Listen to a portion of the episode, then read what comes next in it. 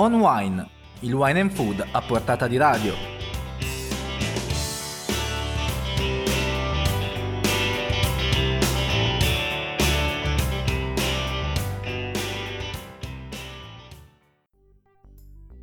Serata a tutti gli ascoltatori, torna come ogni venerdì On Wine, rubrica di notizie e curiosità sul mondo del vino e del cibo in onda su Wine News TV. Oggi 14 giugno partiremo dalla notizia che ha messo in agitazione il mondo del vino, ovvero le ennesime minacce di Donald Trump che ha promesso dei dazi che avrebbero ripercussioni pesanti su tutto il settore vitivinicolo europeo. Pronta infatti la risposta di 25 tra le denominazioni più importanti riunite nella Wine Origins Alliance. Che la situazione sia delicata lo dicono anche i numeri dello dell'Osservatorio del vino della UIV riferiti al primo trimestre del 2019 che disegna una mappa del commercio enoico mondiale piuttosto complessa. Tutto questo mentre Ismea certifica un calo, con qualche eccezione, delle quotazioni dei vini sfusi italiani. La puntata di On Wine si chiude con le dichiarazioni del nuovo presidente del consorzio del Brunello di Montalcino Fabrizio Bindocci e con la nostra agenda degli eventi selezionati per voi da Wine News. E allora non resta che alzare il volume, mettersi comodi e si comincia. France charges us a lot for the wine, and yet we charge them very little for French wine. So the wineries come to me and they say, We're paying a lot of money to put our product into France. You're letting, meaning this country is allowing these French wines, which are great wines, but we have great wines too, allowing it to come in for nothing. It's not fair. And you know what? It's not fair. We'll do something about it.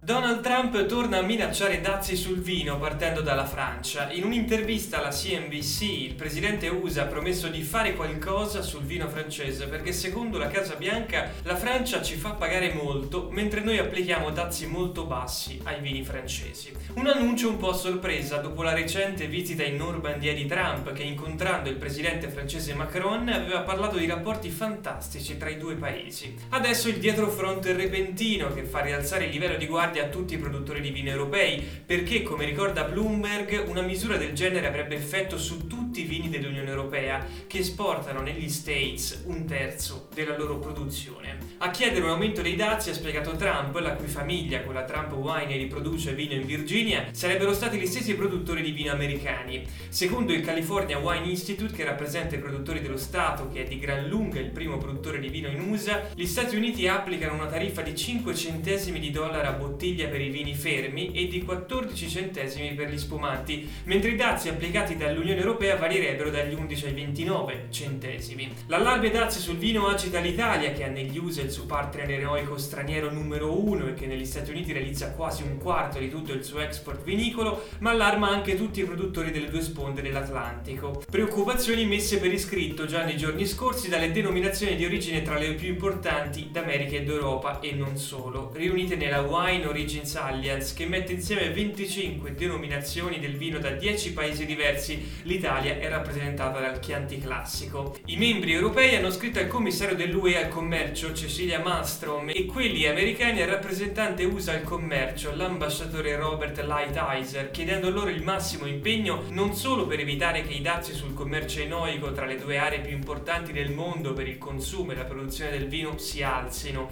ma addirittura per ridurli o eliminarli. Allora, dammi un bel bianchetto. Un bel Intanto, bianchetto. Sì. Un bel bianchetto. Che mi hai dato? Una ribolla gialla. Ammazza, bravo. Poi che altri diamo? Gian? Acqua tonica per mamma e due chablis. Con questa breve scena tratta da Pranzo di Ferragosto, film del 2008 scritto, diretto e interpretato da Gianni Di Gregorio, passiamo al nostro prossimo argomento. Il primo trimestre del 2019, visto dai numeri dell'Osservatorio del Vino della UIV pubblicati da Wine by Numbers del Corriere Vinicolo, disegna una mappa del commercio enoico mondiale piuttosto complessa che mostra un rallentamento generale ma non generalizzato, con la Germania a due velocità, la Gran Bretagna e la Russia in forte recupero sia tra gli imbottigliati che tra gli sparkling, sparkling, gli USA ancora in frenata con l'eccezione delle bollicine e la Cina letteralmente in caduta libera. Entrando nell'analisi dei dati, in Germania l'imbottigliato registra un più 8,5% e gli sparkling un meno 6,4%, con l'Italia più 9,9% di imbottigliato e meno 7,2% di sparkling. In Gran Bretagna l'imbottigliato conosce un aumento del 19,6% e crescono molto anche gli sparkling, più 20,8%, con l'Italia che fa bene nell'imbottigliato, più 22,4% e meno bene nelle bollicine, meno 8,4%. In Russia il valore dell'import dell'imbottigliato registra un più 11,7% e gli sparkling un più 17,4%, con l'Italia leader in entrambe le categorie. Le importazioni USA segnano invece un calo dell'imbottigliato, meno 4,5%, e una discreta crescita degli sparkling, più 7,7%, con il vino italiano in calo nell'imbottigliato, meno 4,5% e le bollicine a più 9,8%. Il dato peggiore arriva dalla Cina, dove le importazioni dell'imbottigliato crollano del 23,1%, mentre crescono gli sparkling ancora poco più di una nicchia, più 7,4%. Si ferma così bruscamente la corsa del bel paese, meno 6,5% per l'imbottigliato e meno 20,8% per le bollicine. City's breaking down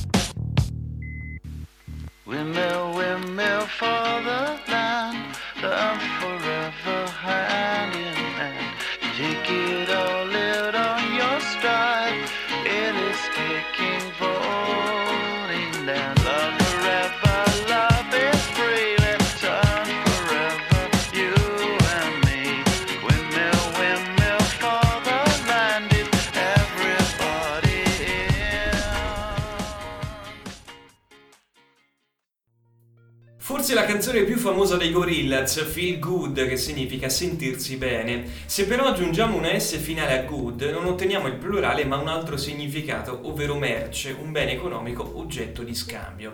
Il prezzo medio di una merce non dice tutto del mercato perché le variabili sono tante, la qualità del prodotto, l'incontro tra domanda e offerta, le esigenze di chi vende e di chi compra, che poi in chiusura di trattativa possono portare a prezzi reali anche molto distanti dalle medie. Medie che però, per quanto imperfette, raccontano la tendenza del momento e quella del vino è che i prezzi degli sfusi continuano a scendere inesorabilmente e coinvolgono sostanzialmente tutte le denominazioni più importanti, con poche eccezioni, come il Brunello di Montalcino, il Chianti Classico, l'Etna e la Barbera d'Alba tra i rossi e il Soave e il Roero Arneis tra i bianchi. Questo dicono i dati SMEA analizzati da Wine News sui prezzi medi all'origine aggiornati a maggio 2018.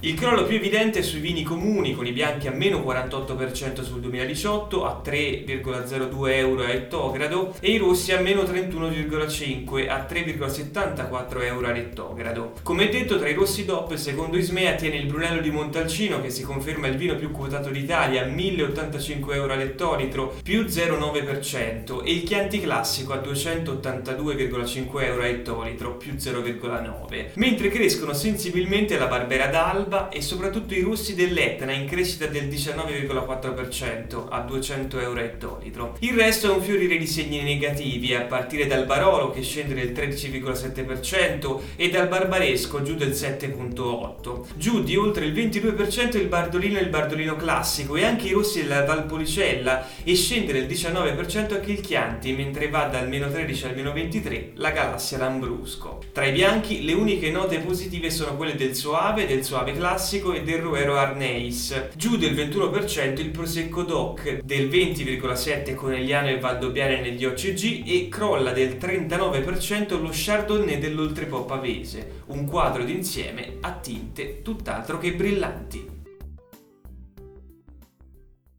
Siamo conosciuti e siamo tra le denominazioni più importanti del panorama viticolo italiano, ma non bisogna mollare la guardia. Il mondo ci guarda, i nostri prodotti devono essere sempre al top, sicuramente bisogna produrre di meno, ma bisogna produrre sempre e comunque vini di alta qualità. Questo è una cosa che non metterò mai di dire a tutti. La qualità è fondamentale, noi dobbiamo essere sempre all'altezza e un passo avanti agli altri, perciò grande impegno da parte di tutti.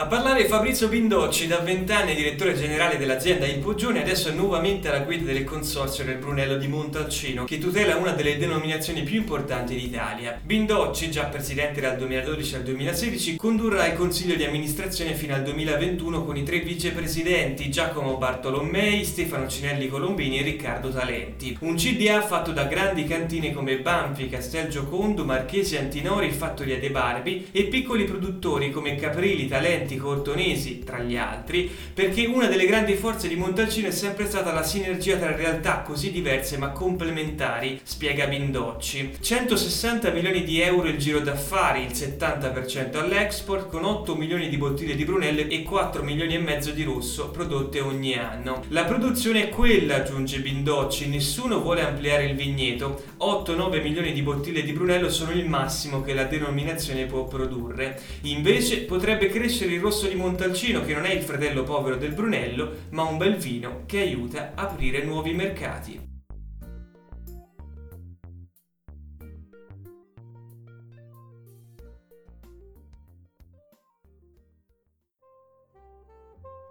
Siamo arrivati alla parte finale che come al solito dedichiamo all'agenda degli eventi selezionati per voi da Wine News. L'attesa è stata lunga, ma finalmente è arrivato il momento di trasformare Roma nella capitale noica italiana. Da oggi fino al 23 giugno va in scena Vino Forum, vero e proprio parco giochi del vino e del cibo per tutti gli appassionati e gli addetti ai lavori del settore enogastronomico. La sedicesima edizione, per la prima volta all'interno di uno spazio di oltre 12.000 metri quadrati nel verde e suggestivo parco Tor di Quinto, si presenta con un format polivalente in continuo rinnovamento, pensato per offrire delle attività di natura esperienziale a partire chiaramente dai grandi banchi d'assaggio che vedranno in prima linea circa 500 cantine vitivinicole dall'Italia e dal mondo per un totale di oltre 2500 etichette disponibili in degustazione. Dal 21 al 23 giugno nella piccola cittadina di Menfi, in provincia di Agrigento, va in scena Inicon 2019, giunta all'edizione numero 24, la più antica manifestazione siciliana dedicata al vino di qualità, che come ogni anno inaugura la stagione del sole e del mare nel giorno del solstizio d'estate. Tre giorni di wine tasting e laboratori convegni dedicati alla produzione noica locale e ai prodotti gastronomici tipici di questa meravigliosa terra, angolo ancora incontaminato della Sicilia, la cui espressione più autentica è rappresentata dalla cultura contadina e dai volti della gente di campagna. La programmazione parte dal cuore della cittadina di Menfi e si estende fino al mare, premiato con la ventiduesima bandiera blu consecutiva, e ai vigneti circostanti dove nasce il vino, oggi famoso in tutto il mondo, da cui è partito negli anni 90 il rinascimento dell'enologia siciliana. Nelle Marche prende il via oggi l'Europa Street Food Festival in scena fino a domenica nel lungomare di Pesaro. L'edizione numero 5 del festival dedicato al cibo di strada di tutta Europa si prepara ad accogliere decine di track provenienti da tutta Italia, cucine itineranti internazionali, spettacoli culinari guidati dai migliori chef nazionali, laboratori gastronomici, approfondimenti su gusto e alimentazione, presentazioni di libri e concerti. Musica pop e jazz, la cucina delle osterie di slow cooking e la possibilità di conoscere i vini che hanno fatto la storia dell'enologia italiana. Questi i protagonisti principali di Top and Pop Wine 2019, format sperimentale che si propone come un laboratorio di idee e di nuovi comportamenti nel rapporto con il vino e con la sua conoscenza, di scena domani a Valletta Brianza, piccolo paese in provincia di Lecco. Domani e domenica il Consorzio di tutela dell'olio DOP Riviera Ligure con la collaborazione della Fondazione Qualivita e il supporto della Regione Liguria lancia Uliveti Aperti, iniziativa nata per coinvolgere cittadini e turisti all'interno della tradizione dell'olivicoltura eroica ligure, per svelare i segreti di uno dei prodotti d'eccellenza di questo territorio e visitare luoghi ed elementi storici come i muretti a secco, dichiarati patrimonio UNESCO nel 2018. I partecipanti potranno scegliere di entrare negli oliveti e visitare i frantoi delle 32 aziende di produzione dell'olio Riviera Ligure DOP diffuse da Ponente a Levante, prendere parte a laboratori e scoprire luoghi d'arte poco battuti dal turismo, immersi in paesaggi mozzafiato con tante occasioni per assaggiare i sapori della vera cucina ligure.